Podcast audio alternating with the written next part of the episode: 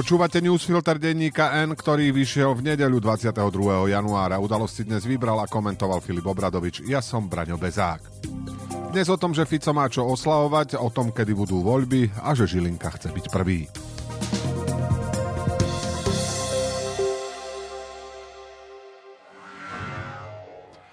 Práci si všimli zmanipulované tendre či konflikt záujmov a nenechali to len tak aj keď to znamenalo problémy so šéfom či stratu pohodlia. Vypočujte si príbehy odvážnych ľudí, ktorí sa postavili za správnu vec a bez ktorých to u nás lepšie nebude. Nový podcast Neumlčaný prináša Úrad na ochranu oznamovateľov. Nájdete ho na všetkých podcastových platformách. Na sobotnejšom referende o zmene ústavy, ktorá by umožnila vyhlásiť predčasné voľby referendum alebo uznesením parlamentu sa súčasnilo vyše 27% oprávnených voličov, takmer 1,2 milióna ľudí a 97% z nich odpovedalo na referendovú otázku kladne. Čokoľvek si myslíme o predsedovi Smeru a sobotnejšom referende, nedá sa ignorovať, že ide o úspech Roberta Fica, prehru vládnej koalície a predzvesť vývoja v najbližších parlamentných voľbách. Zľahčovanie, manipulatívna interpretácia výsledkov ani obmedzená kapacita porozumieť ťažším počtom ako 2 plus 2 na tom nič nezmení.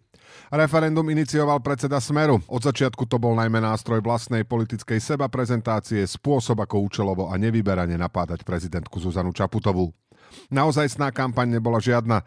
Drvivá väčšina demokratických voličov, ktorá si zároveň želá čo najskorší koniec súčasnej vlády, sa odmietla zúčastniť na referende z princípu, že ide o akciu Roberta Fica.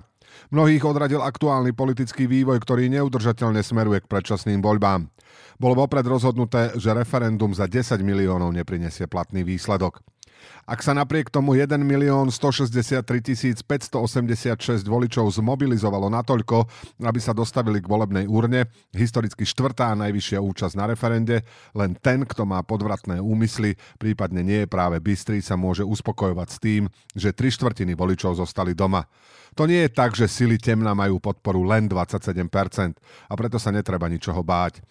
Na vládu Ivety Radičovej v roku 2010 stačilo 1 118 622 hlasov. Prezidentku Zuzanu Čaputovú volilo v druhom kole prezidentských volieb 1 56 582 ľudí a to už mnohí snívali o liberálnej revolúcii. Oľano volilo vo voľbách v roku 2020 721 tisíc ľudí a Igor Matovič natešene rozprával, ako ho ľudia zastavujú na ulici a želajú mu úspech. Takmer 1,2 milióna ľudí teraz otvorene odmietlo vládu. Ďalší s rovnakým názorom sa prejavia v nasledujúcich voľbách. Mnohí iní z nich voľby od znechutenia radšej odignorujú. Na referende sa nezúčastnili len voliči Smeru, ale hlasy pridali aj voliči vládnych strán. Nie pochyb, že ak je tu niekto, kto má dôvod oslavovať, je to Robert Fico. Pár mesiacov pred voľbami za výdatnej pomoci vládnej koalície sa mu podarilo zmobilizovať značnú časť nespokojnej spoločnosti. Človek, čo sa mu po prehratých voľbách 2020 okrem zdravia rozsypala aj strana, v rebríčkoch dôveryhodnosti obsadzoval posledné miesta a vyzeral, že miery zaslúžene kudnu, dnes demonstruje svoj návrat. Že to nie je ani trochu pekné, že sa hlási k extrému, že stratil akékoľvek zábrany a robí všetko, čo môže, aby vykoľajil a rozdelil spoločnosť a účelovo popri tom spochybňuje demokratické inštitúcie inštitúcie? No áno, žiaľ je to tak, ale to dnes možno povedať aj o Igorovi Matovičovi, ktorý mu statočne nabíja od momentu, čo ho odstavil od moci. Môže Oľano slovami Michala Šipoša blúzniť o tom, že výsledky referenda sú dôkazom, že v spoločnosti nie je vôľa skracovať volebné obdobie tak, ako to tvrdil Robert Fico? Môže Veronika Remišová rozprávať nezmysly, že referendum je pre Fica a Pelegriniho debaklom? A môže sa Igor Matovič upokojovať tým, že stále zostáva 3,2 milióna dospelých ľudí, ktorých Fico s Pelegrínim oklamať nedokázali? Môžu vymyslieť ešte x iných výhovoriek. Toto nie je pre nich dobrý výsledok. Ak to nechápu teraz, dôjde im to po voľbách. V nedeľu o 7. večer sa stretávali lídry rozpadnutej vládnej koalície, aby sa dohodli na predčasných voľbách. Eduard Heger pár hodín predtým v teatri povedal, že je veľká zhoda strán, ktoré rokujú vrátane Oľano, aby predčasné voľby boli 30. septembra. Parlament by podľa neho o zmene ústavy mal ako o prvom bode začať rokovať v útorok. Odvolaný premiér naznačil, že poslanci zmenia ústavu tak, aby sa dali predčasné voľby vyhlásiť uznesením parlamentu, na ktoré bude treba 90 hlasov. Logika hovorí, že sa už nič nemôže stať a skoršie voľby naozaj budú. Lenže kým nie je odhlasovaná zmena ústavy a nie je odhlasované skrátenie volebného obdobia, nie je isté nič. Sme rodina od pádu vlády hovorí, že je za čo najskoršie predčasné voľby, ale znesú aj september. Tento týždeň sa k ním pridala SAS, ktorá je za jesenný termín. Ak má padnúť dohoda na pôdorise bývalej vládnej koalície, súhlasiť musí Oľano aj Budajová partia, ktorá sa medzičasom od nich odtrhla. Ak by traja zo za ľudí prichádzali so všemožnými podmienkami, sú to tarabovci, ktorí vopred avizujú, že im je jedno, kedy to bude, len aby to bolo a odhlasujú aj septembrové voľby. Inými slovami, mala by to byť tutovka. Lenže. Oľano. Poslanci a Igor Matovič s Janom Budajom majú dve možnosti. Nerobiť už žiadne problémy a uznať politickú realitu, alebo sa držať silou mocou stoličiek, pokutne to vysvetľovať napríklad výsledkami referenda a pokúsiť sa naťahovať čas. Vo svete, kde minister vezme späť svoju demisiu z rúk kancelára prezidentského paláca v poslednej minúte, je možné všetko, aj drzosť ako blokovanie predčasných volieb. Jedna vec je túžba zostať pri moci čo najdlhšie a poberať poslanecký plat, čo zatemňuje myseľ, druhá, ako veľmi máte veci pod kontrolou. Ak sa Oľano postará o blokádu predčasných volieb, riskuje na viacerých frontoch. Prezidentka odoberie Hegerovej vláde a dosadí svoju, nech už je to ktokoľvek. Boris Kolár nemá jediný dôvod sa s Matovičom ďalej rozprávať. Automaticky sa prikloní na stranu opozície a vyvinú úsilie, aby našli dosť hlasov na skrátenie volebného obdobia. To isté urobí aj Richard Sulík a SAS, pre ktorú by bol ďalší názorový kotrmelec likvidačný.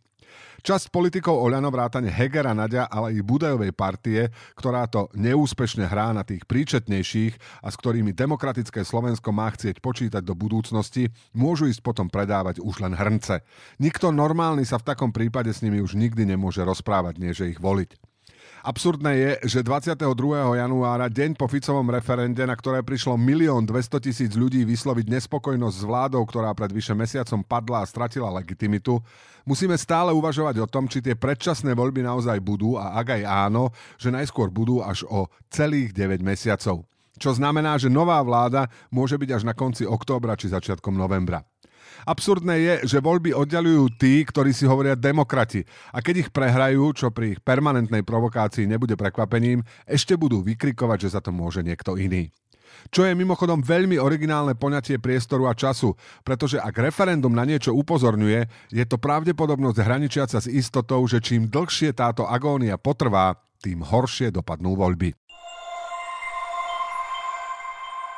Maroš Žilinka svedomito robí, čo sa dá, aby prekonal svojich predchodcov Jaromíra Čižnára a Dobroslava Trnku. A treba uznať, že súčasný generálny prokurátor je aspoň transparentný a svoje ambície byť za každých okolností prvý pred verejnosťou nejako neskrýva. Od momentu, keď v decembri 2020 nastúpil do funkcie, nabral nebývalé tempo a stihol s paragrafom 363 trestného poriadku dosiahnuť viac, ako si ktokoľvek dokázal predstaviť. Vyzerá sebavedome, no iba pokým sa ho neopýtate, či nemôže odpovedať na pár otázok. Vtedy sa mu roztrasú kolená i hlas, začne čo si nepríčetne bľabotať, až napokon utečie ako splašený zajac. 31. augusta 2021 generálny prokurátor pomocou paragrafu 363 zrušil obvinenie bývalému riaditeľovi SIS Vladimírovi Pčolinskému, ktorý bol a je opätovne stíhaný za to, že vzal úplatok 20 tisíc eur. 31. augusta 2021 prokurátor zrušil pomocou paragrafu 363 obvinenie bývalému šéfovi Penty Jaroslavovi Haščákovi, ktorý bol stíhaný za to, že za úplatok 200 tisíc eur získal nahrávku Gorily od bývalého príslušníka SIS Ľubomíra Arpáša a jeho manželky. Peniaze im mal podľa vyšetrovateľov vyplatiť cez faktúry za fiktívne analýzy z oblasti zdravotníctva. 22. októbra 2021 generálny prokurátor zrušil pomocou paragrafu 363 obvinenie Petra Brhela. Brat oligarchu Jozefa Brhela bol stíhaný v kauze Mýtnik a podozrievali ho z machinácií pri verejnom obstarávaní a z korupcie.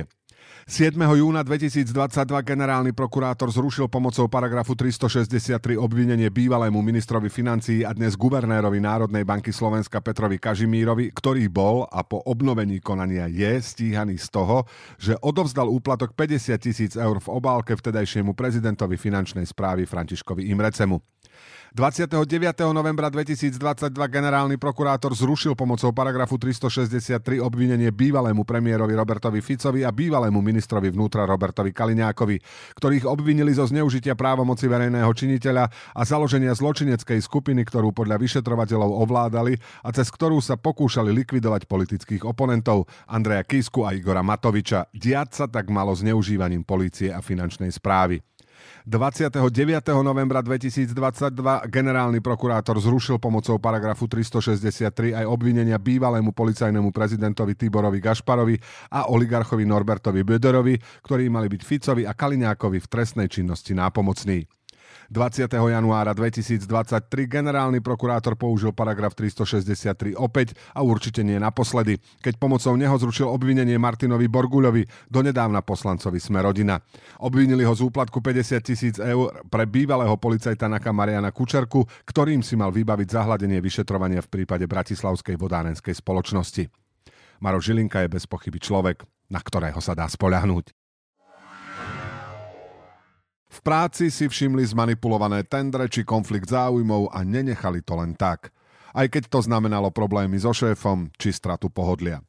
Vypočujte si príbehy odvážnych ľudí, ktorí sa postavili za správnu vec a bez ktorých to u nás lepšie nebude. Nový podcast Neumlčaný prináša Úrad na ochranu oznamovateľov.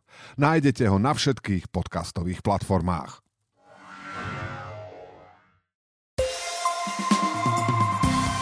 A teraz ešte správy jednou vetou.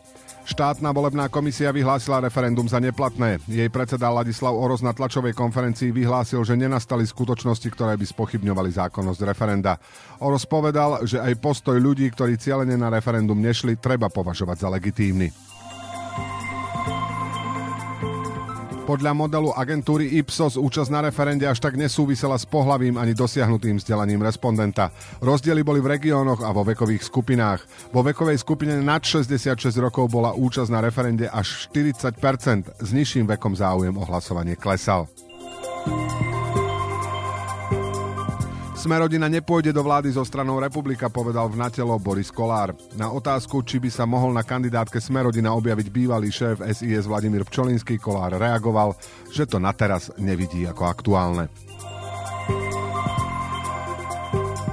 SAS pôjde do volieb samostatne, povedal Richard Sulík v Natelo. Spájanie stredopravých strán víta. Podporujem to, nech sa spoja a prezentujú rozumnú alternatívnu voličom a nech sa neprepadnú marginálne stredopravé hlasy, povedal. Podpredseda Smeru Juraj Blanár vylúčil, že by sa Andrej Danko a SNS objavili na kandidátke Smeru. Povedal, že Smer integroval stredoľavé strany a budú držať Dankovi palce, aby sa mu podarilo zjednotiť konzervatívne a národné strany od stredu doprava. Na expolicajta Mariana Kučerku bol v piatok vydaný európsky zatýkač. Kučerka sa opakovane ospravedlnil z verejného zasadnutia na najvyššom súde s tým, že je v Sarajeve, kde sa mu zhoršil zdravotný stav. Na strednom Slovensku zostávalo v nedeľu popoludní bez prúdu naďalej takmer 600 odberných miest. Informovala o tom stredoslovenská distribučná. Bez prúdu zostávali niektoré obce na pomedzi okresov Detva a Brezno, kde popadali stromy a sú poškodené stĺpy vedenia vysokého napätia. Udalosti do dnešného newsfiltra vybral a komentoval Filip Obradovič. Do počutia v pondelok.